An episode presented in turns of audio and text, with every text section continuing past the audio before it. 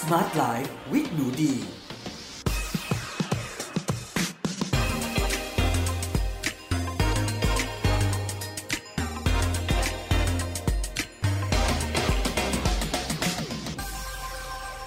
สวัสดีค่ะ ยินดีต้อนรับเข้าสู่ Med Listening Podcast ในรายการ Smart Life with หนูดี กับดิฉัน หนูดีวานิสาเรส และวันนี้นะคะเรามาพบกันใน episode ที่ 34 กับหัวข้อ อดอาหารสัปดาห์ละ 1 วันหนูดีคิดว่าเพื่อนๆ หลาย ๆ คนนะคะ ในเวลานี้เนี่ยก็น่าจะคุ้นชินกับคำว่า IF หรือว่า intermittent fasting กันเป็นที่เรียบร้อยแล้วนะคะ เพราะว่า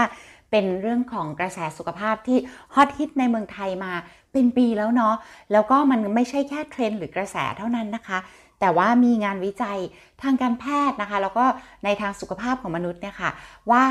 สามารถทำได้สำหรับผู้ที่ไม่ได้มีข้อห้ามข้อจำกัด ไม่ได้อยู่ในหมวดหมู่ของผู้ป่วยที่ห้ามทำนะคะ เมื่อทำแล้วเนี่ยก็จะมีประโยชน์กับสุขภาพในหลากหลายรูปแบบเลยค่ะ ไม่ว่าจะเป็นเรื่องของระดับน้ำตาลในเลือดนะคะ ไขมันในเลือดป้องช่วยในการป้องกันนะคะ ภาวะโรคหัวใจนะคะ โรคอ้วนล้นเกินนะคะ แม้กระทั่ง ภาวะอัลไซเมอร์หรือว่าสมองเสื่อม รวมถึงช่วยในเรื่องการฟื้นฟูความอ่อนเยาว์ของร่างกายนะคะ กระตุ้นให้ร่างกายเนี่ยค่ะมีการเก็บเอาเซลล์เก่าเซลล์พิการเซลล์แก่เนี่ยเอามาใช้เป็นพลังงาน ซึ่งเรื่องราวต่างๆ เหล่านี้เนี่ยค่ะได้มีการเเก็บข้อมูลกันไว้อย่างเต็มที่แล้วนะคะ แล้วก็ เป็นอะไรที่หนูดีเองก็ทำ IF แล้วก็หรือว่า intermittent fasting อยู่เป็นประจำเลยค่ะ แต่ทีนี้นะคะมันมีหนังสือเล่มหนึ่งซึ่งวันนี้ดีอยากจะมาเล่าให้ฟังนะคะ เป็นหนังสือที่แปลมาจากภาษาญี่ปุ่นนะคะะชื่อภาษาอังกฤษชื่อว่า full day fasting นะคะก็คืออดอาหารเต็มวันนั่นแหละ ชื่อภาษาไทยมีชื่อว่าอดอาหารสัปดาห์ละ 1 วันนะคะ ตรงหน้าปกเขาจะเขียนคำว่า ด้วยหลักการไม่กินเลือกกินแล้วก็สนุกกิน เพื่อล้างพิษชะลอไว้และลดน้ำหนักนะคะ บนหน้าปกเขาเขียนว่าตั้งเป้าลด 5 กิโลกรัมใน 1 เดือน อันนี้ก็เป็นเป้าหมายในหน้าปกหนังสือนะคะ แต่ว่าสำหรับตัวหนูดีมองว่า เราอย่าไปมองเรื่องกิโลกรัมเป็นหลักเลยดีกว่า แต่มองผลประโยชน์เรื่องสุขภาพนะคะ เป็นหลัก เพราะว่าการที่เราหุ่นดีขึ้นลีนขึ้น ลดไขมันส่วนเกินที่มันพอกสะสมในร่างกายของเราไม่ว่าจะเป็นที่ ต้นขาต้นแขนพุงเนียงอะไรต่างๆเนี่ยหรือว่าลดไขมันที่มันมีการสะสมเกาะในอวัยวะภายในของเรานะคะ ที่เรียกกันว่า visceral fat เนาะซึ่งไอการลงพุงแล้วไขมันเกาะอวัยวะภายใน อันตรายมากนะทุกคนเนาะมันทำให้อวัยวะภายในของเราทำงานได้ไม่สมบูรณ์นะคะ ซึ่งมันไม่โอเคมากๆเลยสำหรับ คนที่อยากมีอายุยืนยาวแบบสุขภาพดีนะคะ เพราะฉะนั้นตัวหนูดีวันนี้ที่มาจัด episode เนี่ยค่ะ ก็คืออยากให้ทุกๆคนเนี่ยได้เหมือนกับอ๋อรู้ว่ามันมีการกระทำแบบนี้อยู่ได้ มีหนังสือที่สามารถอ้างอิงได้นะคะ แล้วก็อยากให้ทุกคนเนี่ยมีโอกาสได้ลองเข้าถึงข้อมูล แล้วถ้าใครที่ไม่ได้อยู่ในข้อห้ามข้อจำกัดอยากทดลองทำดูดีก็ว่ามันก็เป็นสิ่งที่น่าสนใจแล้วก็โอเคมาก ๆเลยเนาะเดี๋ยวมาดูข้อมูลในปกหลังสักนิดนึงค่ะ ต้องบอกว่าเล่มนี้นะคะ เป็นของสำนักพิมพ์ Amarin Health นะคะ แล้วก็ในประเทศไทยเนี่ย เล่มที่หนูดีได้มาคือพิมพ์ครั้งที่1นนะคะ ผู้เขียนชื่อคุณมาซารุเซคิกุจินะคะ เป็นเหมือนกับแพทย์ฝังเข็มในญี่ปุ่นค่ะ มีคลินิกของตัวเอง แล้วก็มีการแนะนำเทคนิคเนี่ยค่ะ ให้ผู้ที่มารับการรักษานะคะเกินกว่า 70,000 คน แล้วก็แต่ละคนเนี่ยทำไปแล้วก็คือได้ผลดีในรูปแบบต่างๆ แม้กระทั่ง ผู้ชราผู้สูงวัยเนาะทีนี้หนังสือเล่มนี้ค่ะในญี่ปุ่นเนี่ยขายไปมากกว่า 150,000 เล่มแล้วนะคะ แล้วก็ที่ปกหลังเนี่ยเขาเขียนว่า หากคุณมีคุณสมบัติตรงตามข้อใดข้อหนึ่งนี้แม้แต่เพียงข้อเดียว ถือว่ากินมากเกินไปแล้ว เข้าโปรแกรมอดวันจันทร์ด่วน เฮ้ย อันไหนมามาดูกันอะข้อต่อต่อไปดังต่อไปนี้ กินอาหารจนอิ่มแปรทุกมือ้อเอ๊ะคุณคุณถึงแม้จะไม่ค่อยหิวเท่าไหร่ แต่ถ้ามีเวลาก็กิน อูยกตัวอย่างเช่น เวลาเราแบบอาจจะดู Netflix Netflix อะไรงี้ซีรีส์ที่เราติด เฮ้ย ปากมันว่างทำไงหาอะไรมาเคี้ยวสักนิด เนี่ยคุณผู้ฟังคิดดูชีวิตพวกเรามันเสี่ยงทุกจุดเนาะอะเขาบอกว่ากินพวกข้าวขาวขนมปังขาวอาหารจำพวกเส้นในมื้อเย็นทุกวันเอออันเนี้ยครับขัดสีเลี่ยงใดก็เลี่ยงเนาะเพื่อนๆเนาะกินเป็นพวกข้าวกล่องข้าวซ้อมมือมันหวานเอ่อถั่วนะคะข้าวโพดฟักทองเผือกพวกเนี้ย เป็นคาร์บที่ดีแล้วเราต้องกินทุกวันนะไอ้พวกขัดขาวอย่าไปกินเยอะนะคะอะกินขนมแบบจุบจิบในระหว่างมื้อเช่น ระหว่างมื้อเช้ากับมื้อเที่ยงระหว่างมื้อเที่ยงกับมื้อเย็นเนี่ยโอ้ยต้องมีอะไรจุบจิบดูดมั่งกินมั่งเคี้ยวมั่ง ชานมไข่มุกมั่ง จนติดเป็นนิสัย เฮ้ย อันเนี้ยคือเยอะไปเนาะแล้วก็เขาบอกว่า เวลากินนอกบ้านสามารถกินอาหารเซตใหญ่ ๆ ได้หมดเกลี้ยงแบบสบายๆ เออ อันนี้คุณผู้เขียนก็นะคะนักเขียนช่วยเข้าใจด้วยนะคะ นี่มันก็เปลืองเงินเปลืองทองนะคะ กินทิ้งขว้างไม่ได้นะคะอะแต่ใด ๆ ก็ตามเราอาจจะพกกล่อง reusable ใช่ไหมยุคนี้เราไม่อยากใช้พลาสติกใช้ครั้งเดียวทิ้งเนาะเอออาจจะพกกล่องออกไปบางทีไปสั่งอาหารเซตใหญ่ๆกินไม่หมดใส่กล่องกลับบ้านจ้านะคะ แล้วก็ข้อสุดท้ายกินอาหารเสร็จแล้วมักจะง่วงจนหลับภายใน 3 ชั่วโมงบ่อยๆ อันนี้เพื่อนๆต้องระวังนะ เพราะบางทีบางมื้อดีสังเกตตัวเองเฮ้ยกินแล้วมันอิ่มไปมันง่วงเนี่ย อันนี้ไม่ไม่ถือว่าดีนะคะ ไม่ดีเลยเนาะก็ระมัดระวังตัวเองอะมาดูเนื้อหาในหนังสือกันค่ะ ทีนี้ต้องบอกนิดนึงว่า ในการที่เราจะอดอาหารแบบต่อเนื่องนะคะ ที่เรียกว่า extended fasting นี่ยค่ะการอดเข้าสู่วันที่ 2 3 4 5 เนี่ยไม่แนะนำให้ทำด้วยตัวเองโดยเด็ดขาดเนาะเพราะว่ามันจะมีการสูญเสียเกลือแร่นะคะ อาจจะทำให้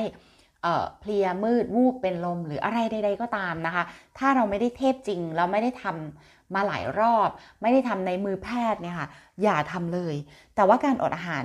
ครั้งละ 1 วันเนี่ยตัววิตามินตัวเกลือแร่ตัวสารอาหารโปรตีนต่างๆนะคะที่มันเก็บสะสมไว้ในร่างกายรวมถึงไขมันเนี่ยมันอนุญาตให้เราสามารถทำได้ โดยที่เราอะไม่ได้ อยู่ในภาวะที่เสี่ยงอันตรายที่จะวูบเป็นลมหรืออะไรไปนะคะ ก็ยกเว้นนะคะ อันนี้ยกเว้นนิดหนึ่งนะคะ ผู้ที่มีข้อห้ามข้อจำกัดนะคะ เช่น ผู้ที่มีโรคประจำตัว ผู้ที่ทานยาเป็นประจำนะคะ ผู้ที่เป็นโรคเบาหวานโรคหัวใจนะคะ หรือว่าโรคกระเพาะหรืออะไรใด ๆ ก็ตาม ผู้ที่เคยมีภาวะเป็นโรคที่เกี่ยวข้องกับการกินมาก่อน เช่น anorexia bulimia นะคะ ผู้ที่เป็นเด็กเจริญวัยนะคะอายุไม่เกิน 18 ปีรวมถึงผู้ที่ตั้งครรภ์คิดว่าจะตั้งครรภ์หรือผู้ที่ให้นมบุตร หรือผู้ที่มีน้ำหนักต่ำกว่าเกณฑ์นะคะ ก็จะอยู่ในข้อห้ามนะคะ ไม่สามารถทำได้เนาะ ใด ๆ ก็ตามนะคะ ควรปรึกษาแพทย์ก่อนเนาะส่วนผู้ที่มีลักษณะชับบี้นะคะ อ้วนสายหมีนะคะ จับพุงไปแล้วอุ้ยเป็นลอนเลย ฉันไม่มีโรคประจำตัวไม่ได้ท้องแน่นอนเพราะฉันโสดมาก ๆ เลยอะไรประมาณนี้นะคะ ก็ลุยค่ะนะคะ ก็สามารถทำได้ค่ะ แต่ก็แนะนำให้ลองไปซื้อหนังสือมาอ่านก่อนนะคะ อันนี้ก็เล่มนี้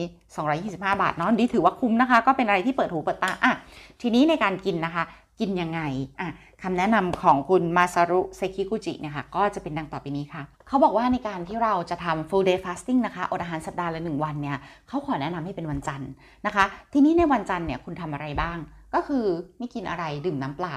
ต้องดื่มน้ำเปล่านะคะ แล้วก็ดื่มเยอะๆเลยด้วยเนาะก็คือไม่กินอะไรเลยทั้งมื้อเช้า มื้อเที่ยง และมื้อเย็นตลอด 24 ชั่วโมง อาจจะหิวบ้างหงุดหงิดบ้าง ขั้นเนื้อขั้นตัวบ้างอะไรประมาณนี้ดีก็ได้ทดลองทำก็รู้สึกว่าหิว พอหิวแล้วดีดื่มน้ำเปล่าอ้นดีก็โอเคเนาะไม่อยากจะให้ทำอะไรที่มันแบบฟูฟ้าเซ็กซี่ซูซ่าแบบกินชาเขียวกินกาแฟดำนะคะ ถ้าเลือกได้เนาะขอให้สติ๊กทูน้ำเปล่าดีกว่าค่ะ เพราะว่ามันปลอดภัยที่สุดอยู่แล้วนะคะ เราก็ดื่มเข้าไปนะคะ ก็ 1.5 ถึง 2 ลิตรนะคะ ต่อวันดื่มเข้าไปค่ะ อย่าไม่ใช่ว่า เฮ้ย เราอดอาหารแล้วเราอดน้ำด้วยนี่ไม่ได้นะคะ ทีนี้นะคะในวันถัดมาเนี่ยคุณก็กินอาหารนะคะแบบ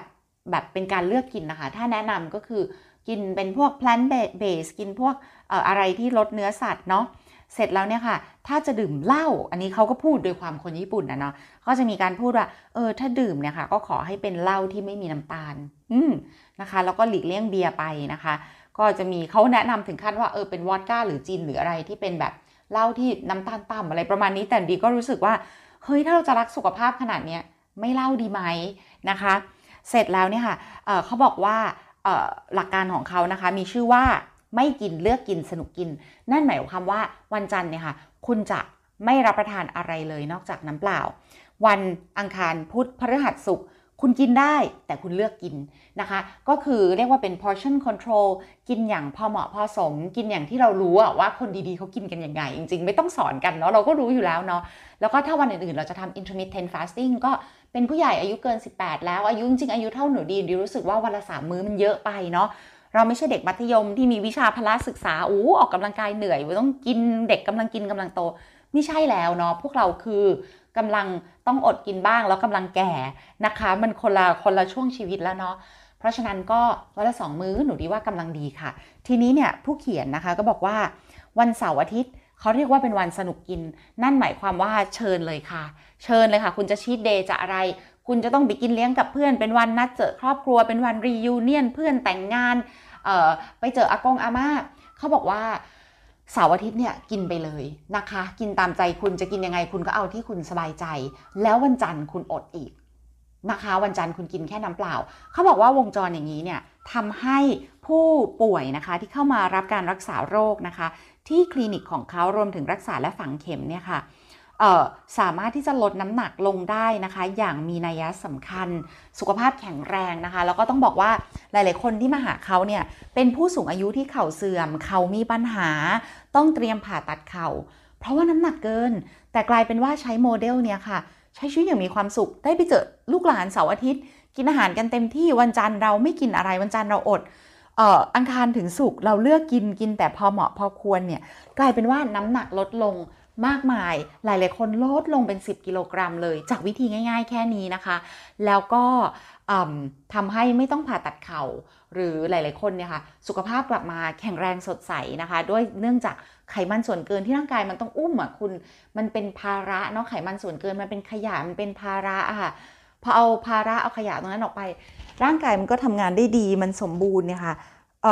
ทุกอย่างมันก็กลับมาเป็นปกติเหมือนเดิมนะคะ เขาก็เลยบอกว่าอยากขอนำเสนอวิธีนี้ไว้ในอ้อมอกอ้อมใจของผู้อ่าน เพราะว่าจริงๆแล้วเนี่ยในคลินิกของเขาเนี่ยค่ะจะมีการลดน้ำหนักเนี่ยเอ้ยไม่ใช่ลดหนักกลับมาฟื้นฟูสุขภาพเนี่ยแหละเหมือนให้กระเพาะอาหารได้พักลำไส้ได้พักนะคะ ไม่ใช่แบบโอ้โหมีอาหารอยู่ในกระเพาะตลอดกระเพาะไม่เคยพักเลยเนี่ยค่ะมันก็เกิดความเสื่อมได้เร็ว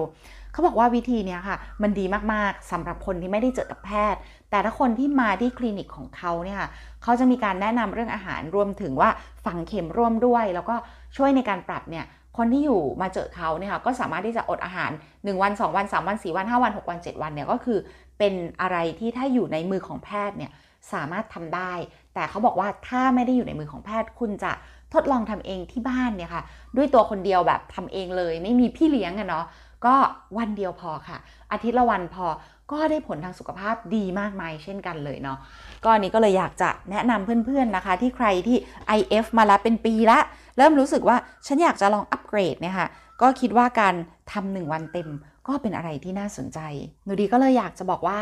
อยากใช้เวลาที่เหลือตรงนี้ค่ะ อ่านเคสหนึ่งของเขาในหนังสือเนาะตามสไตล์คนญี่ปุ่นนะคะ มันต้องมีแบบว่าเคสตัวอย่างอะไรประมาณนี้นะคะ แต่ว่าอันดับแรกเนี่ยต้องบอกว่าผลลัพธ์ที่เขาค้นพบนะคะ จากคนไข้ผู้ป่วยที่เขาได้ดูแลรักษาในญี่ปุ่นเนี่ยค่ะ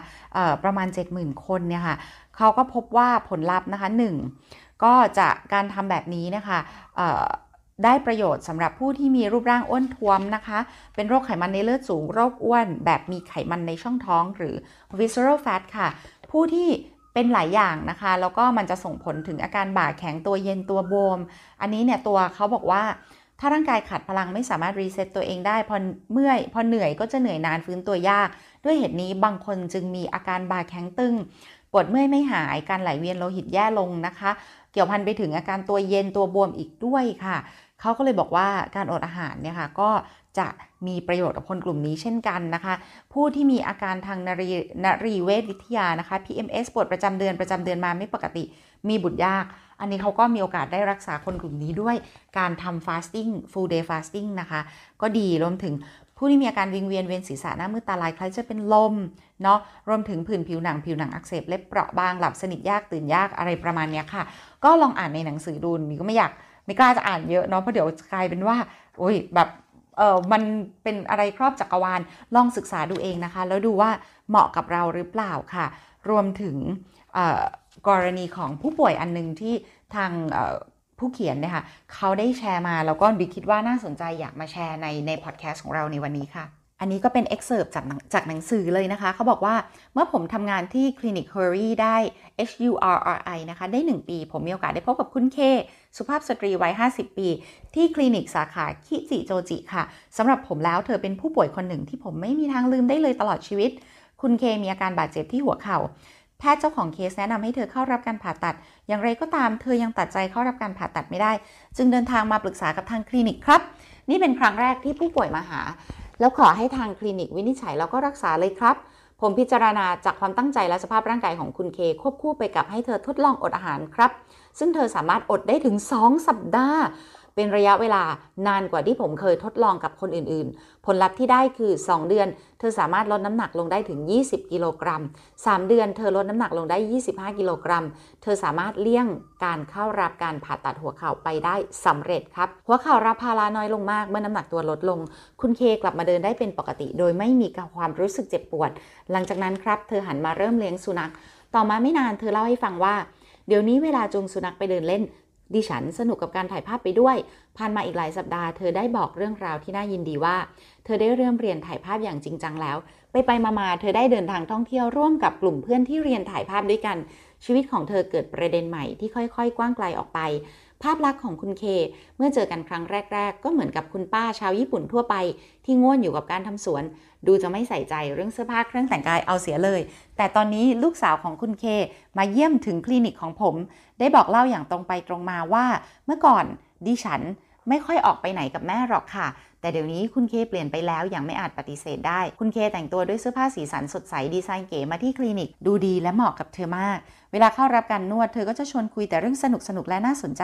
ซึ่งเปลี่ยนไปตามความกระตือรือร้นในการใช้ชีวิตของเธอ ทุกวันนี้ เธอต่างจากผู้หญิงสูงอายุที่กำลังกลัดกลุ้มว่าจะเข้ารับการผ่าตัดหัวเข่าดีหรือไม่ เมื่อหลายปีก่อนเรากับเป็นคนละคนเลยทีเดียวอะเนี่ยแหละค่ะ ก็คือที่อยากแชร์เรื่องนี้ก็เพราะว่าทุกๆ คนเวลาที่เราตัดสินใจที่จะเปลี่ยนแปลงเป้าหมายสุขภาพของเรานะคะ ที่เราจะเหมือนกับ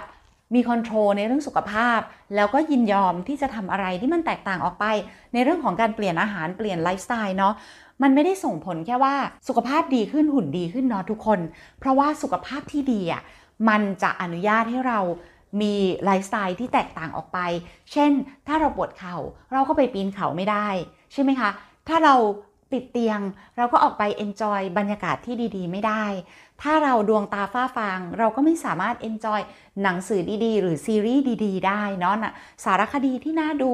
หรือแม้กระทั่งวิวธรรมชาติที่สวยงามนะคะ ก็เลย หนูดีคิดว่าอันเนี้ยอยากจะฝากไว้ถึงเพื่อนๆ ทุกๆ คนที่มีโอกาสได้ฟังพอดแคสต์อันนี้ว่า ในการที่จะมีสุขภาพที่ดีอะค่ะ เราจะต้องคิดอะไรที่มันสวนกระแสบ้าง ทวนกระแสบ้าง หัดหาอ่านข้อมูลด้วยตัวของตัวเอง เพราะว่าบางทีอะไรที่อยู่ในกระแสหลักอะทุกคน มันหลากหลายซะเหลือเกิน เราไม่รู้ว่ามันการแพทย์จริงหรือเปล่า มันมีอะไรที่น่าเชื่อถือรองรับหรือเปล่า มีงานวิจัยรองรับหรือเปล่า แต่การที่เราเข้าไปหาศึกษาอ่านเอง มันจะทำให้เราได้รับข้อมูลที่เป็นปฐมภูมิที่เราจับมันด้วยตัวของเราเองในตอนแรกแล้วไม่ต้องมีใครมาบอก อย่างวันนี้ที่ฟังพอดแคสต์ของหนูดี หนูดีก็คาดหวังว่าทุกคนจะไปหาอ่านของตัวเอง อย่าเพิ่งฟังหนูดีแล้วทำเพราะว่า การอดอาหารมันเป็นเรื่องที่เสี่ยง มันไม่ได้เหมาะกับทุกคน แต่มันก็มีงานวิจัยทางการแพทย์ที่รองรับเยอะมาก ว่าเหมาะกับคนบางคนบางกลุ่มนะคะ ก็ลองศึกษาลองหาอ่านดูเพิ่มเติมเสิร์ชหางานวิจัยมาอ่าน ดูว่าคนที่แชร์เขาทำงานด้านนั้นโดยตรงหรือเปล่า ตัวดีเองก็ไม่ได้ทำโดยตรงหนูดีอ่านหนังสือ อ่านงานวิจัยของแพทย์แล้วเอามาเล่าให้ฟัง แต่ถ้าเพื่อนๆ อยากได้ประโยชน์ในสิ่งเหล่านี้หนูดีอยากให้หาอ่านเพิ่มเติมทำตัวเป็นหนอนหนังสือกันค่ะ แล้วก็